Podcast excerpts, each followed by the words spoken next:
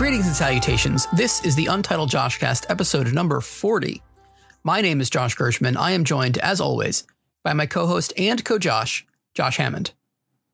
Hello, everyone. Welcome to our weekly podcast of pop culture, news, politics, or whatever else we feel like talking about. To interact with the show and for updates on future episodes and other fun stuff, you can find us on both Twitter and Instagram at JoshCastPod.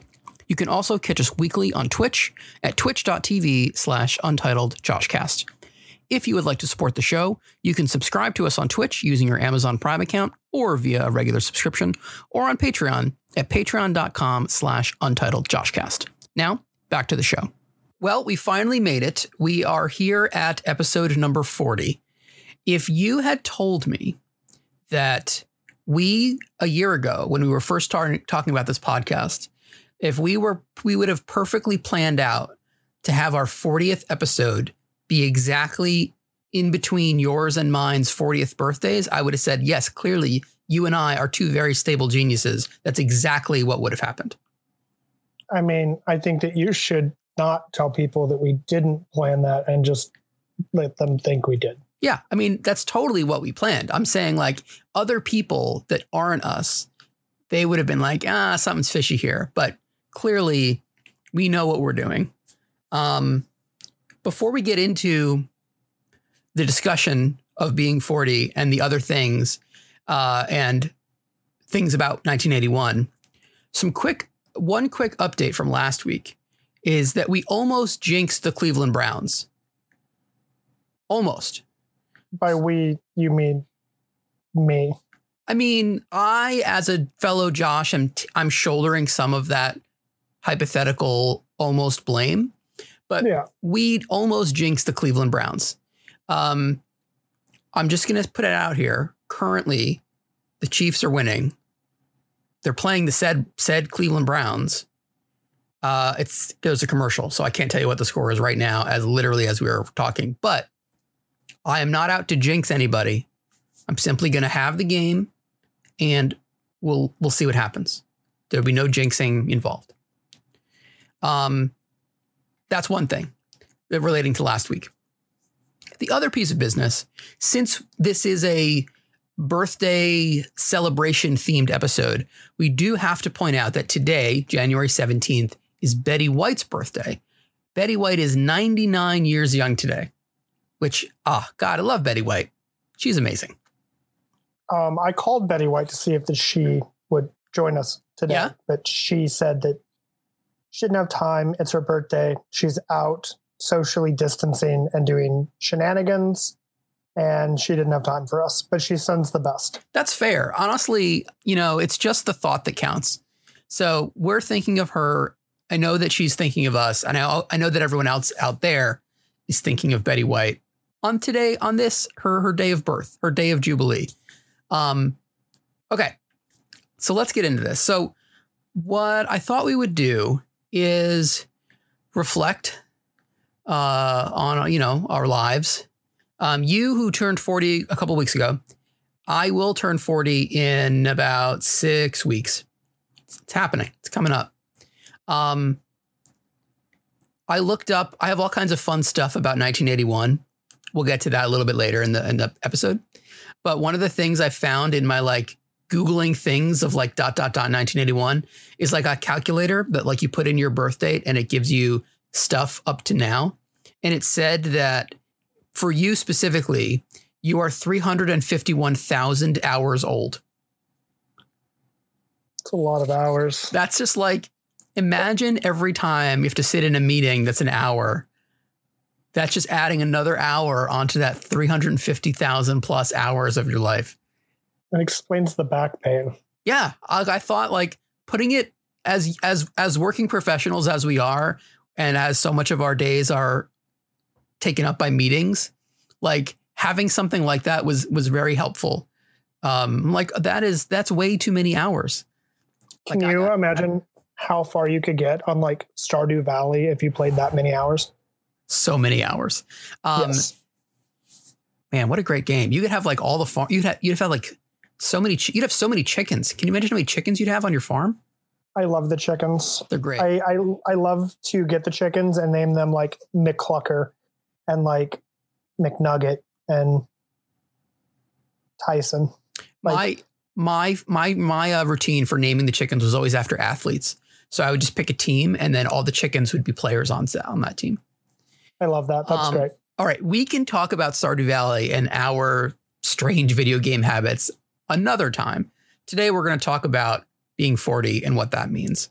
Um, so I th- this first part of the episode is kind of goals for year 40 and beyond, uh, looking back on some accomplishments thus far, and uh, then something I thought I thought would be interesting our our best and our most and least favorite parts about being 40 versus being 20. Um, I thought this would be an interesting part of the conversation. For me, a lot of these things are like wrapped up in one another, especially when I think about. Well, really, both of both like both goals and accomplishments are very much wrapped in who I was 20 years ago versus who I am now. Um, but you, as the more recent 40e, I wanna I wanna open the floor to you first to uh, Yeah. to start us off here. And that's hard because I don't really know how to to start the conversation. So I guess that like I don't know. I guess I'm going to start with goals. Let's just start with goals. Okay, let's do it. Um, I think the things that I really want to focus on in my 40s is the most important thing for me is to just learn to be comfortable in my 40s. Um, I think that I spent a lot of my teenage years being angry. Um, I spent a lot of my 20s trying really hard to be cool. Um, and I spent a lot of my 30s trying to stay relevant because when you, you know, when you hit your 30, it's like everything below you is still producing new technology and new language and new slang and new shows and new music and new albums and comic books and video games and trying to continue to you know know the ins and outs of all of those things while also being a working professional. It's it's hard to stay up with. Um, plus you know as you get older you have to work on things like getting off your fat ass and exercising and you know cooking food instead of eating shit food all day so like there's just more to do in a day that you have to stick up with stick up with keep up with um, put up with and i think that the thing that's going to make my 40s easier is instead of trying to push myself to be what I hope to be, just being what I am and being comfortable with that. Um, that said, there are things that I want to accomplish. Like, I want to make sure that the things that I'm consuming in my life are real. Like, I anticipate spending less time on social media and trading that time I'm using with you know reading the books that I never have time to get to. I've started doing that already, and I'm you know I, I don't really know how to word it. I'm one finished book and four books that I'm three fourths of the way through already this year.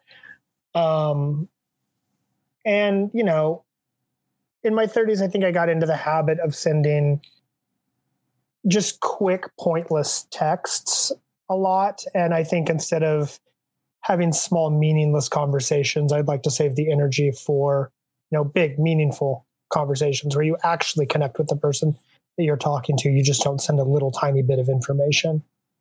Um, in my 30s, I got away from writing quite a bit. I wrote a lot in my 20s. I ran a website. I wrote freelance for a bunch of publications. I, I don't think I wrote really at all in my 30s. I wrote some, but not very much. And I want to get back to that. I, I want to rediscover the part of me that published articles in publications. And I also would like to finally write the novel that I've been saying I would like to write since I was in my 20s.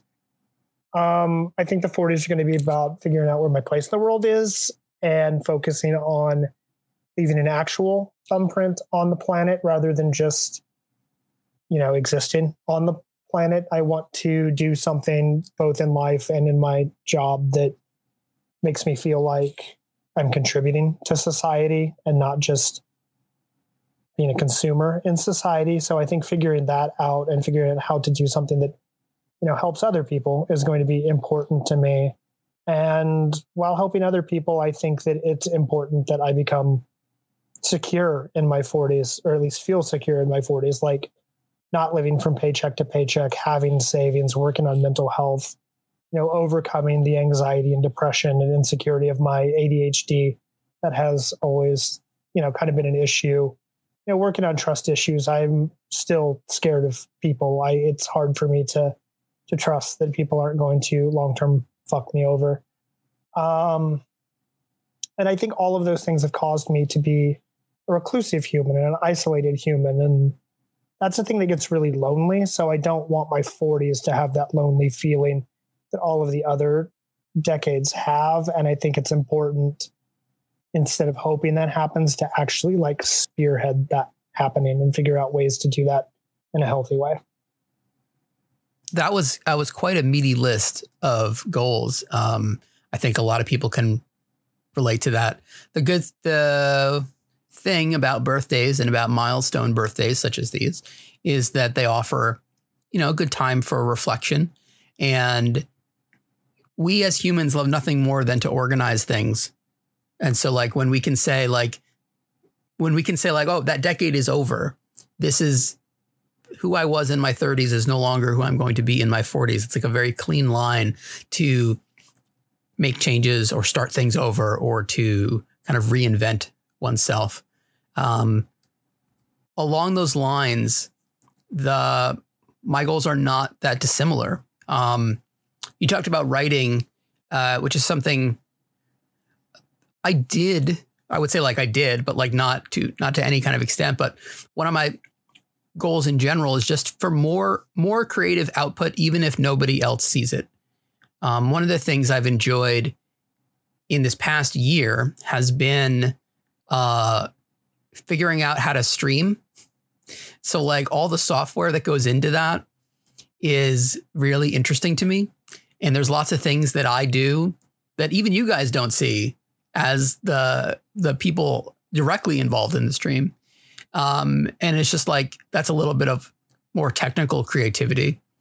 But last year, uh, last year I got really back into playing the guitar, which has been which was like really helpful for me. Um, even though I had like these absolutely crazy calluses after a while. But that was a thing that I only ever did for myself.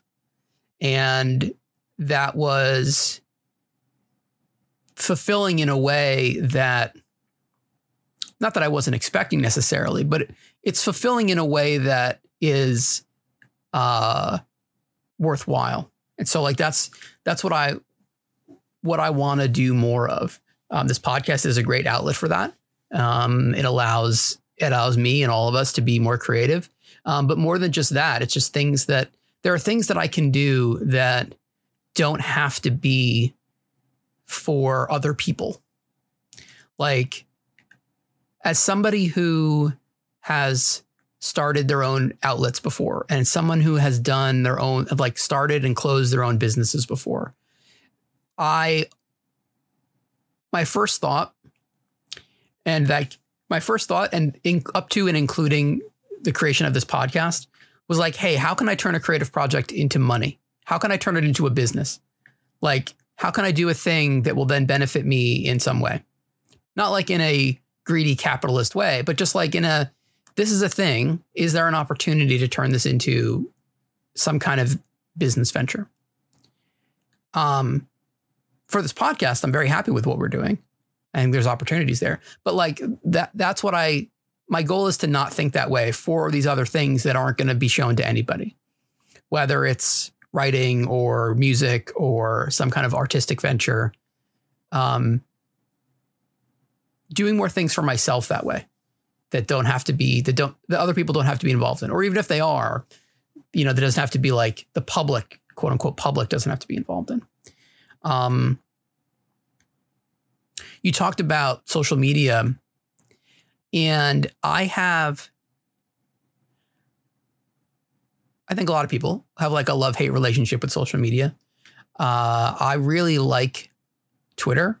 I just like the conversation and the dynamic that happens. It's also like a flaming dips dumpster fire cesspool most of the time. I recognize that, but it's still can be fun. My goal that I wrote down is, and this is, this is about social media, but about other things in general, is to care both more and less. Like there are things that I should be caring more about, about other people, about relationships with other people, about just how I'm doing physically, mentally, and emotionally. And there are many other things that I should be caring much less about. Um, namely the like day to day, whatever drama is happening on social media. Uh, I am, uh, I can be very susceptible to clickbaity type things. Um, just because like, oh, like, oh, something looks interesting or that headline looks interesting. And then I want to find out what it is. And then like way too much time has gone by that I should have devoted to that. And that's just what I, I want to do less of that. Spend more time caring about the things that are important and less time caring about things that don't need my attention. Um, and so I, th- I think it's easier said than done, especially on social media when everything is in front of you all the time. But it's something I want to try to do. Um, and then the other thing I wrote down here, which kind of wraps up everything, is to challenge myself more. The I, I am very like I'm a very routine based person. So like the, the the kitchen is a good example of that, where I basically rotate through like the same things that I'm making all the time. And just for my own like cooking habits, I want to break out of that. Like I have several, several, two or three. I'm looking around. There are like three cookbooks on my desk right now that are brand new that should be downstairs in the kitchen so that I can like use them. Uh, and so they get something I want to challenge myself more to do, not just into like actually do, make more things, but make things that I've never done, make things I've never done before, or make things I've never made before. Um, I'm also kind of doing that now in with video games. We're talking about Stardew Valley before, but I'm playing some games right now that I either wouldn't normally play or that challenged me in such a way that I gave up on in the past. Um, that were either hard and difficult on purpose or just hard and difficult for me at the time. And what I have found is I'm actually really enjoying them now. Whether I don't think that I am necessarily like, I don't think one really gets better, quote unquote, better at video games. I think I just, you have to be mentally, you have to be mentally in the right place to accept frustration and defeat at the hands of a video game. And then I, I like, so I'm enjoying these games much more now. Um, that I wouldn't have thought about in the past. Uh, and so like that's just other things I want to ch- like challenge myself at. Um, and I always talk. I, we, we uh, a couple weeks ago when we did our like 2021 goals and resolutions and hopes and dreams, uh, I also talked about reading more. And what I want to make sure that I do is stop reading something I'm not enjoying. Like I have so many books on my on my to be read list, and it's very easy for me to add a book to that list. It's very hard for me to give up on a book. Like I make myself want to like something. That's just not a good. It's not a good attitude, and it doesn't create for a very good reading experience. Um, there are things that there are things that I want to read that I'll have trouble getting through. Um, but there are other things that there are other things that I just need to learn to let go of. And that's true of like all media. Like it hasn't happened yet, thank God, knock on wood. But if like I didn't like Star Trek, like a certain season or whatever, I would have to put it down. I'd be like, I can't force myself to get through it. Um, I was having this specific issue actually last year with a book. Um, the Starless Sea by Erin Morgenstern. She wrote The Night Circus several years ago, which is one of my favorite books ever. Um, it's something that I would recommend to people. Like everybody should read that book, The Night Circus. And so when this book, Star, The Starless Sea, was coming out, I was really excited for it. And it came out. Actually, I think it came out in November of 2019, but I didn't, I didn't pick it up until last year. And uh, I was reading it, and I'm like, okay, this is interesting. And I, I was having the hardest time reading it to the point where, like, I probably picked up picked up and put down that book like a dozen times until I finally finished it earlier in 20, like this calendar year, like two weeks ago. I finally made my way through the end. And that was something that I didn't want to give up on because I was interested. I was just like, there was just like a mental block that was preventing me from reading it. But there have been other books or other just things in general that I like. I need to recognize when something isn't working for me. I don't. I don't need to give it. I don't need to keep trying to make it work. And I think that's true of a lot of things. Um, it's okay to let things go. Yeah, I definitely think so. I think it's it's funny. Like I wasn't going to transition here, but one of the things that you and I wrote about in in preparation for this this episode of this podcast was 20s versus 40s. Mm-hmm.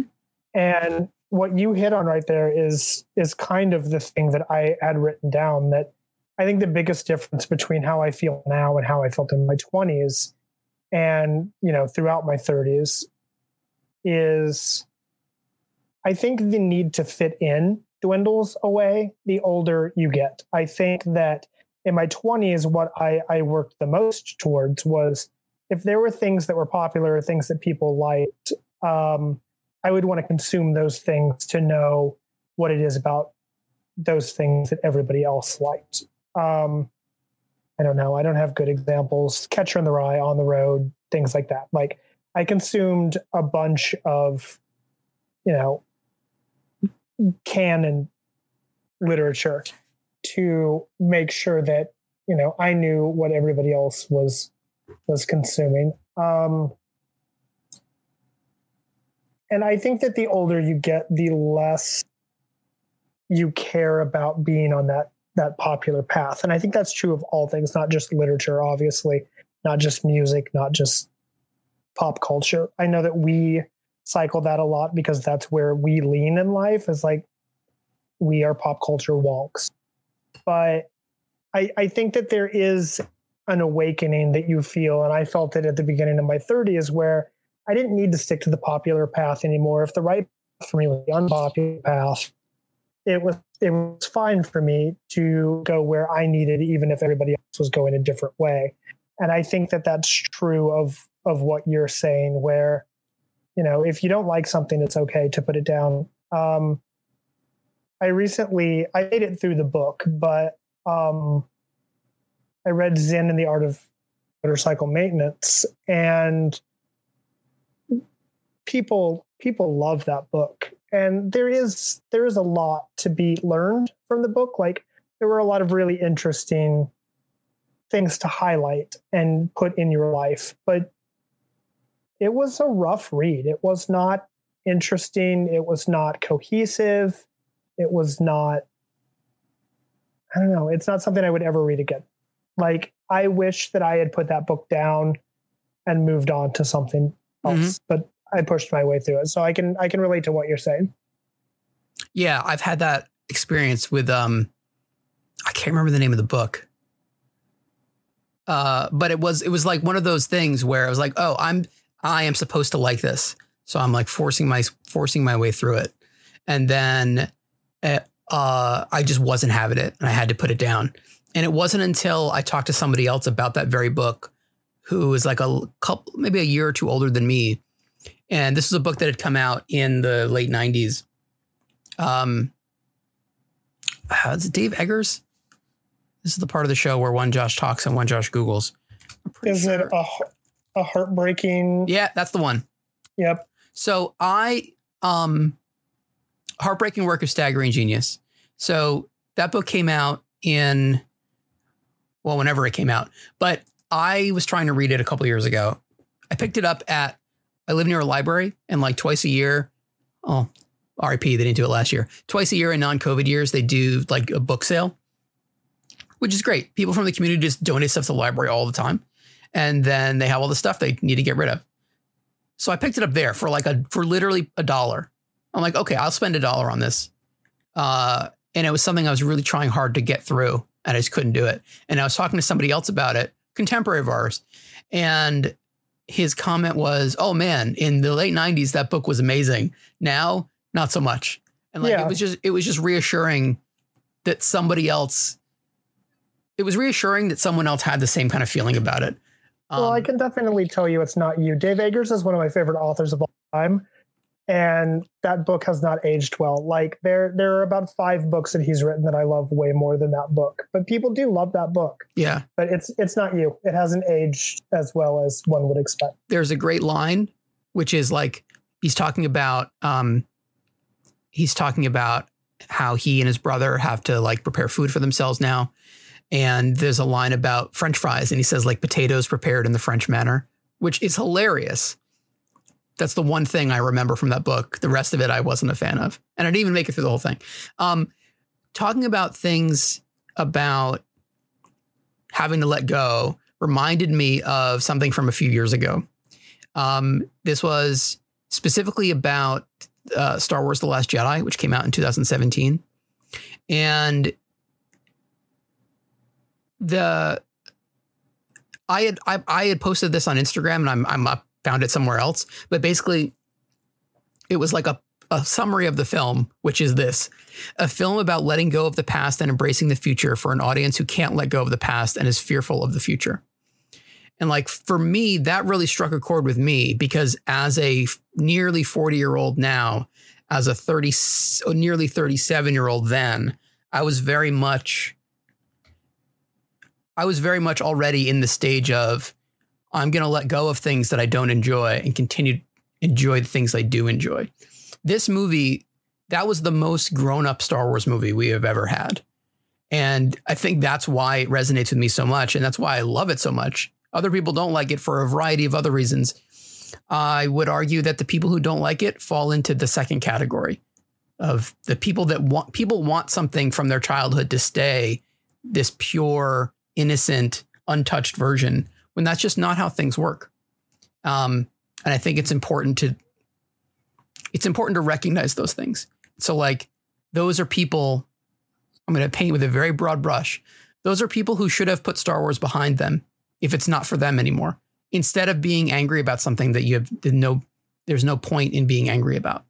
Just got to let it go. Uh that's what I have to say about that.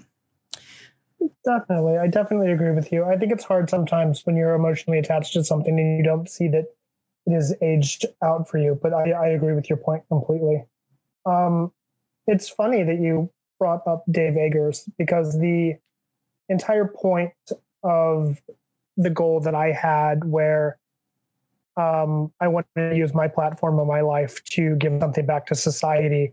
That idea actually dawned on me because of Dave Eggers. Um, in Brooklyn, there is a there's a store called the Brooklyn Superhero Supply Company, Hmm.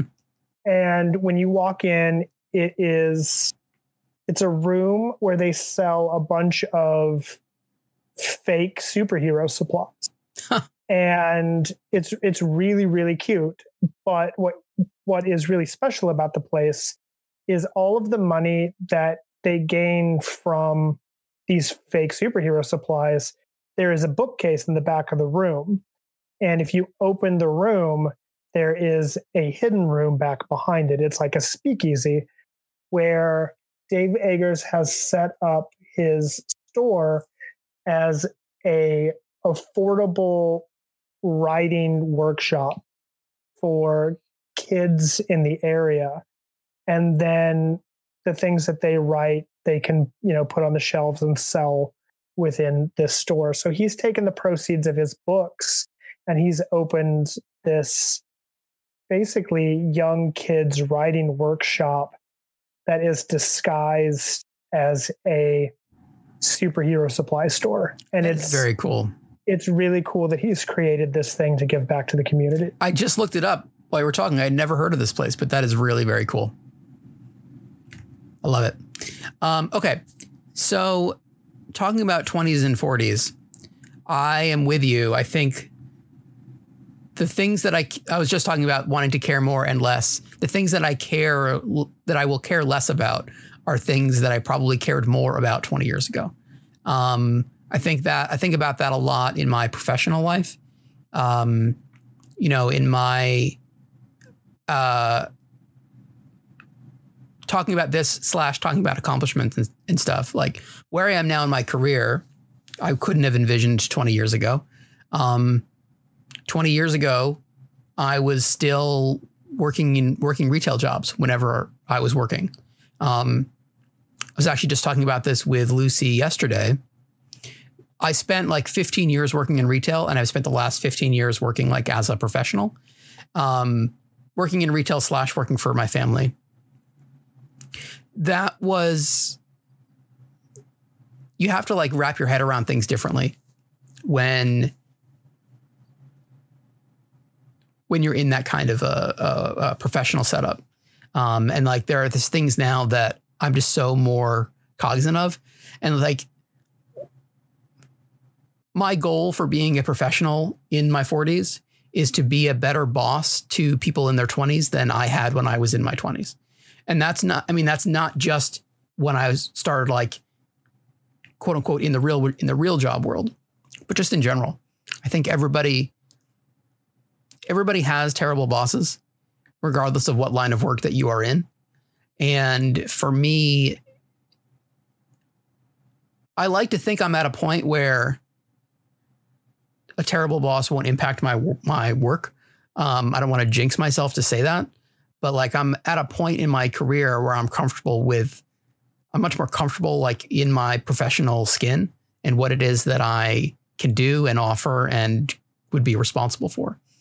And when I think about like my current job and where it's going, I'm much more invested in those people that are below me that I'll be able to impact than I am in worrying about pleasing a boss in a way, and it like in any kind of like superficial sense. Um, and so like that's something that I definitely you definitely had to learn. I definitely had to learn how to how to be that way and to not be so focused on um, those kinds of superficial things. Uh, I also like not just as a working person, but I just know so much more stuff now. Some of it is completely random and not always useful. Uh, it's great when I'm watching Jeopardy and it's fun for random trivia. But like, I just like knowing things I don't know, just fills me with this nerdy joy. Uh, and so that was just like, there, there's so much that you don't know when you are a young person. And you don't, the, you don't know that you don't know things. Uh, that's the hard part too. Whatever age you are, you always think that you know everything there is to know. Um, I was certainly that way when I was younger. And it's important to understand that you don't and it's important to understand that you won't. There are still things that I know now at basically 40. Uh, sorry, there are things that I don't know now at basically 40 that I will know later, a year from now, or five or 10 years from now. Um, and so, like that, that just kind of like constant learning of things has just been really enjoyable. Um, as well as to look back and see how much has changed I think that's been that's been like a fun and satisfying part of being 40 of what's changed in my personal lives and professional life, but also just like science and technology and innovation and like things that have changed in 20 years of the things that I just enjoy, like computers and video games and cell phones and cars and uh, like cool TV shows and stuff there's stuff that that I couldn't have imagined. I couldn't have imagined 20 years ago, and so it's very cool to see that kind of innovation. Um, I could do without the white supremacy and Nazis everywhere. I think that's uh, more of a general comment. Like, we don't need to, we don't we don't need to still have that happening. But you know, can't win them all, I guess. It's definitely true. It's not something that I expected to still be around. I also had always thought that like it wasn't going to be our generation that was contributing to that, but yeah, turns out it is not as likely as I thought it would be that we would be the generation to save all of society. I have kind of decided that is going to be Gen Z as much as I don't want it to not be us. I don't think it's going to be us. Um, reflecting on what you've said, I agree with it. And it's actually kind of relevant to, you know, a lot of what I had scribbled down as, you know, being proud of. It's, it's looking at where you've come from and looking at how you're going to use that to continue to go to where you're headed. And I have to remind myself a lot, you know, as a professional to dial it the fuck back and calm down and stop being, you know, so angry and resentful all the time of where I am and what is happening and reflect on what I have and where I came from to get to that point. Um, you said that you you worked with your family, you worked a lot in retail, and you know your path to where you were isn't exactly the most traditional path of all time, and we we share that. I, you know, I came from a place where what I've accomplished is a lot more than you know anyone actually believed it would be. I was a I was kind of the high school kid that everybody gave up on. Like they could see the potential of me, they knew it was in, but they weren't sure it was going to ever to come out and do or be anything. I was just this angry, unfocused, ticking time bomb that, you know, eventually those personality traits, you know, landed me in a boys' home. Um, but beyond like the personal roadblocks that I had, the environment that I grew up in wasn't exactly built for success either. I come from a town that you you go to high school and then you go either make chocolate at the Russell Stover's plant or you make brakes down the street at hmm. the at the Gates Rubber Company plant and you get married, you have kids and then your kids repeat the cycle of what you've just done. So to have packed my shit and gone to even just a city, let alone New York City, to, you know, push and push and push and be told no and push and continue to just move forward until someone said yes to be you know a person in the music industry is a success by itself and to have remained in the music industry as long as i have is is surprising. So i have to remind myself like this isn't going the way that you've wanted, but like look back and see where you should be or where you could be. And then sometimes that will, sometimes, sometimes that will calm me down. Um, I think it's also important for me to remember, you know, how I got here. Um, and that helps me push forward. I, I was in the middle of my 20s. I wrote this once actually that I was in my 20s when I realized that my mom was like the living example of a Bruce Springsteen song. Like she was poor and blue collar, and you know, we lived in a meager and modest life, working a job that killed her just so that we could survive. Um, but you know, looking back, I can see how big of a influence she was on how I got here. She was the one that on road trips was quizzing me about who was singing what songs, the title of songs, um, she drove me all over the country to see things, even though we were poor. You know, she made sure my first concert mattered. It was Michael Jackson on the Bad tour. Um, she took me to see Bob Dylan. She took me to see Johnny Cash. Um, and a lot of the reason that I work in music is because it's the only place I've ever felt safe and intelligent and where I belonged. And I realized looking back, like, I wouldn't have any of those things if she hadn't, you know, done those things to raise me the way that she was. And so I have to look back a lot and be like, you're doing this to not fail her, just like keep your nose down and keep grinding. And it's the thing that keeps me going. And even though she didn't get to see all of this before she died, like I'm happy to have gotten to, you know, live out the legacy that she saw for me and not fail her by taking all of those things that she gave me and going to make you know, chocolate Easter bunnies at the Russell Stover's plant. I think about that too. The kind of where we've come from side of things. Um, I I grew up in a small town, uh, not a, but for me it was a small town.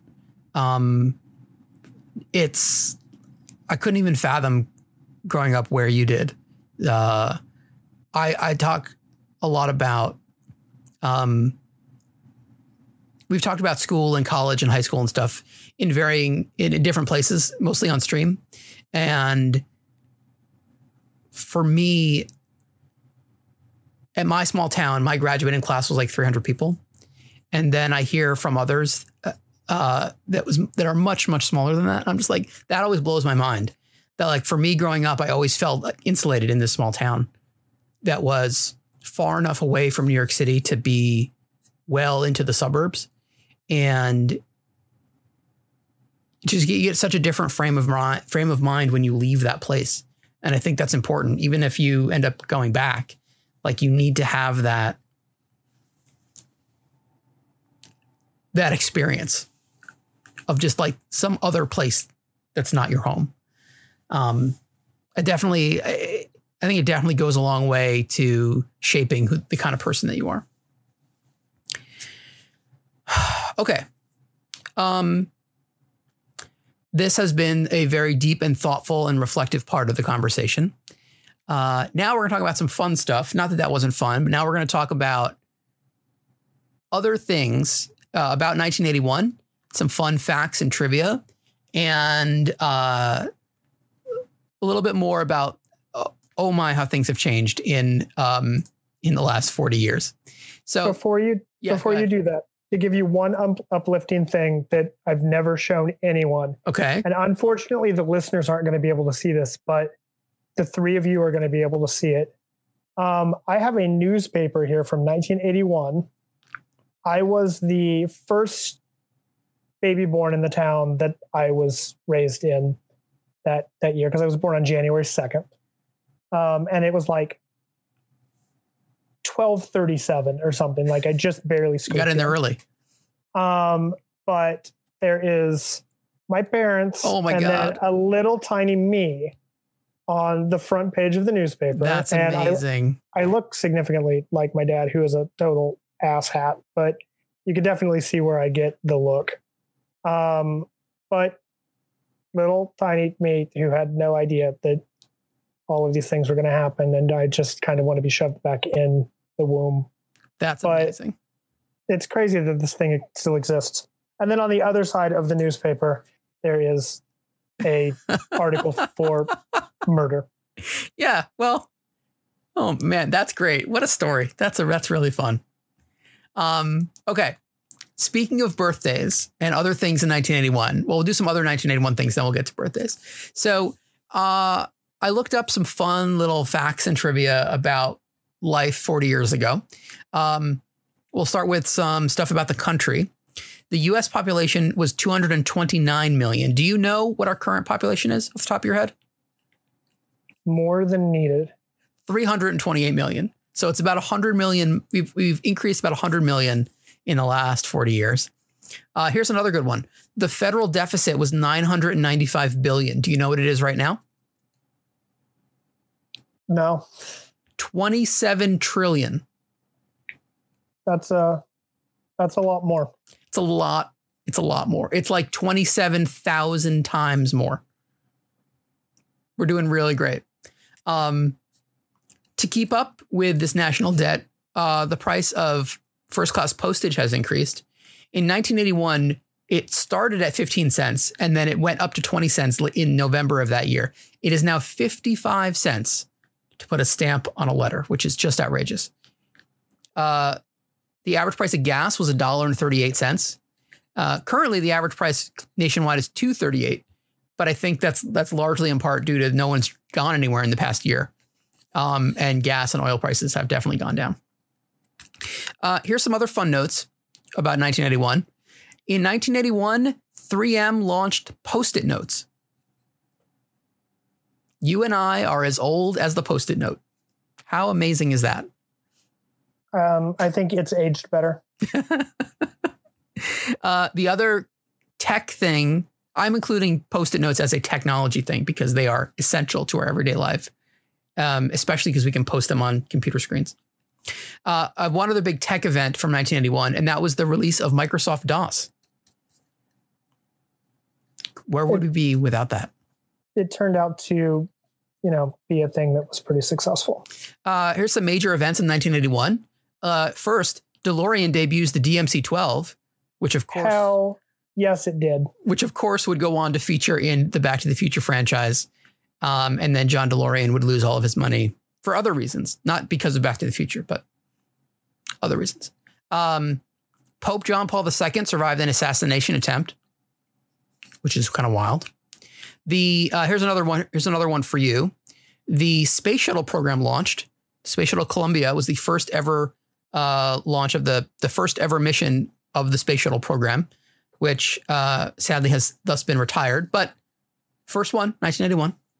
Um, the first baby that was born via in vitro fertilization happened in November of 1981. I think it was November.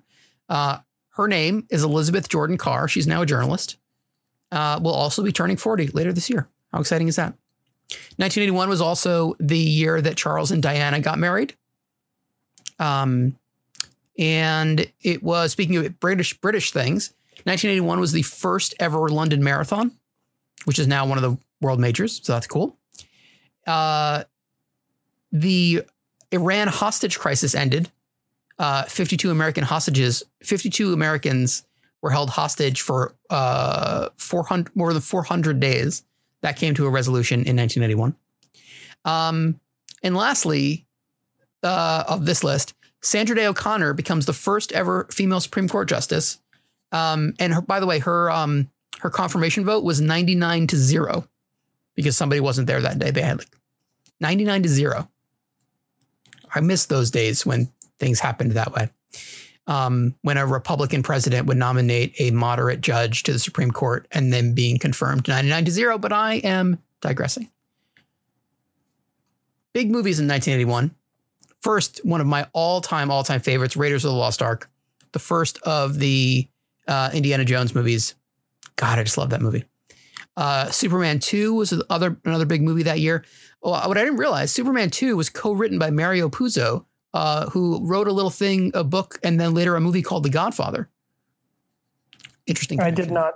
I did not know that. I always find those things interesting. Like when you look at the new Superman movies, and you're like, Sam Raimi's like Evil Dead. Sam Raimi's wrote this. Evil Dead Like, Sam you would- Raimi. You would never connect that those things were by the same guy. Uh, Stripes, the Bill Murray classic Stripes came out in 1982. Uh, and the big one of the biggest movies of that year was On Golden Pond with Katharine Hepburn, which won a whole bunch of Oscars the following year. Uh, now, the last chunk here I have for you is all birthday related. Uh, so first, let's start off popular baby names in 1981. Our name, Joshua, was number six on the boy list. Michael, Christopher, Matthew, Jason, and David precede us. Um, do you have a guess? I want you to guess. What do you think the number one girl baby name was in 1981? I'm gonna go with Sarah because I know a lot of Sarahs. Number three. Sarah's number three. It's- yeah, Number one is Jessica. Number two is Amanda. that makes sense. Uh, okay. So you share a birthday with two athletes. Uh, like a, share an actual birthday, January 2nd, 1981. The first is Kirk Hinrich, who played Oh. for the uh, Chicago Bulls and then Wizards and Hawks for a little while. And Maxi Rodriguez, an Argentinian soccer player who spent most of his professional career in Spain, but also played for Liverpool, my beloved Liverpool, for a couple seasons. So that's a nice little connection. That's amazing. Kurt Hinrich also played for the rival of my college, the Kansas Jayhawks. There you go. Uh, nobody, at least I couldn't find any exact fun birthdays for me, March 1st, 1981, but March 2nd, 1981, Bryce Dallas Howard, Ron Howard's daughter, was born. So I like to think that like she was basically ready to go the day before, you know? So we share a we share a birthday, we share a birthday weekend. Um, here are finally, some other fun 1981 birthdays. People who are uh, all turning 40 this year. Uh, these are in no particular order. Uh, Justin Timberlake, Britney Spears, uh, Beyonce, uh, Captain America and Loki, Chris Evans and Tom Hiddleston, uh, Meghan Markle, uh, Queen Amidala and Anakin, Natalie Portman and Hayden Christensen, Serena Williams, and then finally, this one's for Lucy. Chad Michael Murray will be turning 40 this year. We have a pretty good list. There are many, many more, but like I thought these were the these were the fun ones that I pulled. Chad Michael Murray is a no go because he was mean to Rory in Gilmore Girls and is unacceptable. Okay, that's fair. That's fair. Um, I cannot make any judgment about that since I have not watched Gilmore Girls or One Tree Hill for that matter. But I I know the association. I can, and I can say uh, you're not wrong, but that's also how his character wasn't. And to be fair, a lot of people were like that to Rory. It was just, I feel like it was also part of a time where you liked a girl, you were a dick to her, and that's how it worked. And that's exactly what happened in that show. Poor sweet Rory, who went on to be a horrible human In real Also life true. or in the show? In the show. Oh, in the okay. show. I didn't know that. Um, okay. I- That I do have Yeah, this is so I was going to turn it over to you. No, no, it's fine. So that is the that is the the 1981 facts and fun fun facts and trivia that I pulled. I think Lucy has some more things uh, if you want to fill in any blanks of, of, of these things. So I actually double checked the baby names because the list that I had for girls is slightly different. Oh. Because on my list, Jessica was two, Amanda was three, and Sarah was four. Number one was Jennifer. Oh, I don't have Jennifer So- even on my list. I I even double checked it. It is on babynames.it. Okay. but it could be it could be a mistake. I don't know. I also laughed because I like the fact that Sarah and Jessica, as in Sarah Jessica Parker, um, made it to the top of that list. Love it. Um, that was the only mild difference that I had in my notes. However, other big events that I also had was in 1981, IBM's first uh, personal computer was released. Um, MTV also began broadcasting in 81. Oh, that's cool. Mm-hmm. Is you want to Just- jump in? I'm not 100% sure, but I think it's on the same day as I was born What? MTV? when MTV launched. I think they launched on January 2nd of 1981. It was not. It was it was August 1st. Yep. Oh, well, fine. fine. Sorry. small amount of trivia or really just see who's most accurate with numbers. Josh's. How many Joshuas do you think were born in 1981? Because I have the billion. I have the Social Security Administration, so I'm US births. How many Joshuas were there? I just like the phrasing of that question. sentence. It's just like I just hacked into the Social Security Administration. I have all the data Well, right here. Um, it turns out that if you're sitting here listening to a podcast being recorded, you can find out that the Social Security Administration provides the top 1,000 baby names I love it. per year. Uh, I actually, so I actually have a number from Okay. the list that I pulled. So I will Oh. refrain from guessing because I have a number in front of me. Camcat? But I I do, don't appreci- have- I do appreciate the nature of the question. I don't have a number, so I'm going to say 152,000. The number I have is thir- uh, 39,000. I'm not even close. 39,051. There you go. So there you go. Um, that's a lot of Great Joshes who are turning 40 this year in the US anyway. Um, okay. Um, I think that's going I to about also wrap it up. Oh, I'm sorry. I was premature wrapping up. Okay. I have sports. I have Oh, my yes, four please. So um, the Super Bowl was won by then known as the Oakland Raiders, now the Las Vegas Raiders, um, against the Philadelphia Eagles, twenty-seven to ten. The NBA Finals was the Boston Celtics, uh, who played against the Houston Rockets. The World Series was the Los Angeles Dodgers, who won against the Yankees and the Stanley Cup was the New York Islanders who uh, won against the Minnesota North Stars. That was the uh, the middle of the Islanders' run of four Stanley Cups in a row. Also worth noting that was the year that Muhammad Ali. That's right. Muhammad Ali did retire that year. Um, Oh, never mind. okay. It cut out after he said Muhammad Ali on my end. Yeah, no, me too. But But, I don't had, pick I had it. seen that I had seen that note that he retired. So happy to fill it in there. Uh, okay, and lastly, before we sign off, we did not jinx the Kansas City Chiefs. They won. They will move on to the AFC title game. If anyone is wondering, not that you couldn't like look at a sports score from two days ago by the time this goes up, you know, but it's fine. I just want to put it out there. Nothing happened, and that's it. This the end of this episode's kind of going off the rails a little bit, but that's okay that's kind of how things go. Uh, I think that's it. I am looking forward to turning 40 for some strange reason. Um, I just like it's a milestone thing. I'm happy to for it to happen and then for to move on and continue continue on with life and growing and learning learning learning new things and uh and having more birthdays. We should all have more birthdays. Um, I think that's going to do it. I think that's about it. Do you have any final words as a newly minted 40 year old?